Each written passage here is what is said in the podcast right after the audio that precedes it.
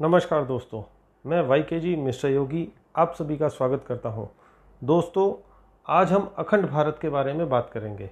यह बहुत ही प्राचीन देश है, विविधताओं से भरा देश है, कई धर्मों का भी देश है। अतीत का भारत आज जैसा बिल्कुल भी नहीं था। हमें पुराने ग्रंथों से पता चलता है कि भारत एक बहुत ही विशाल देश था, इराक से लेकर इंडोनेशिया तक, तिब्बत से लेकर श्रीलंका तक। सारा अखंड भारत था, जिसे चाणक्य द्वारा एकजुट रखने की कोशिश की गई। चाणक्य ने ही चंद्रगुप्त मौर्य के साथ मिलकर अखंड भारत बनाने का प्रयास किया था, लेकिन बदलता समय भारत के बदलाव का कारण बना, जिससे भारत कई देशों में बट गया। आज हम आपको ऐसे पंद्रह देशों के बारे में बताएँगे, जो कभी अखंड भारत का ही हिस्सा थे।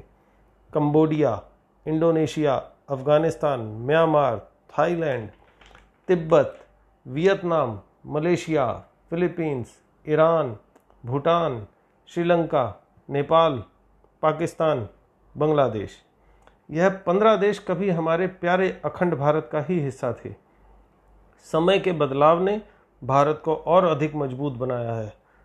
और इन सभी देशों से जो कभी भारत का अखंड हिस्सा थे, ज़्यादातर देशों से आज भी भारत की मित्रता बनी हुई है।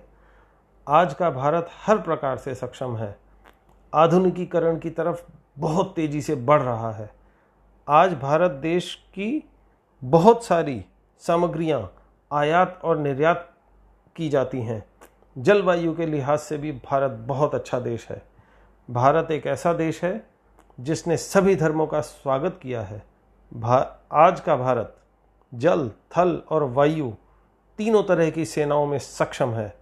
धन्यवाद दोस्तों फिर बात करेंगे। बहुत बहुत धन्यवाद।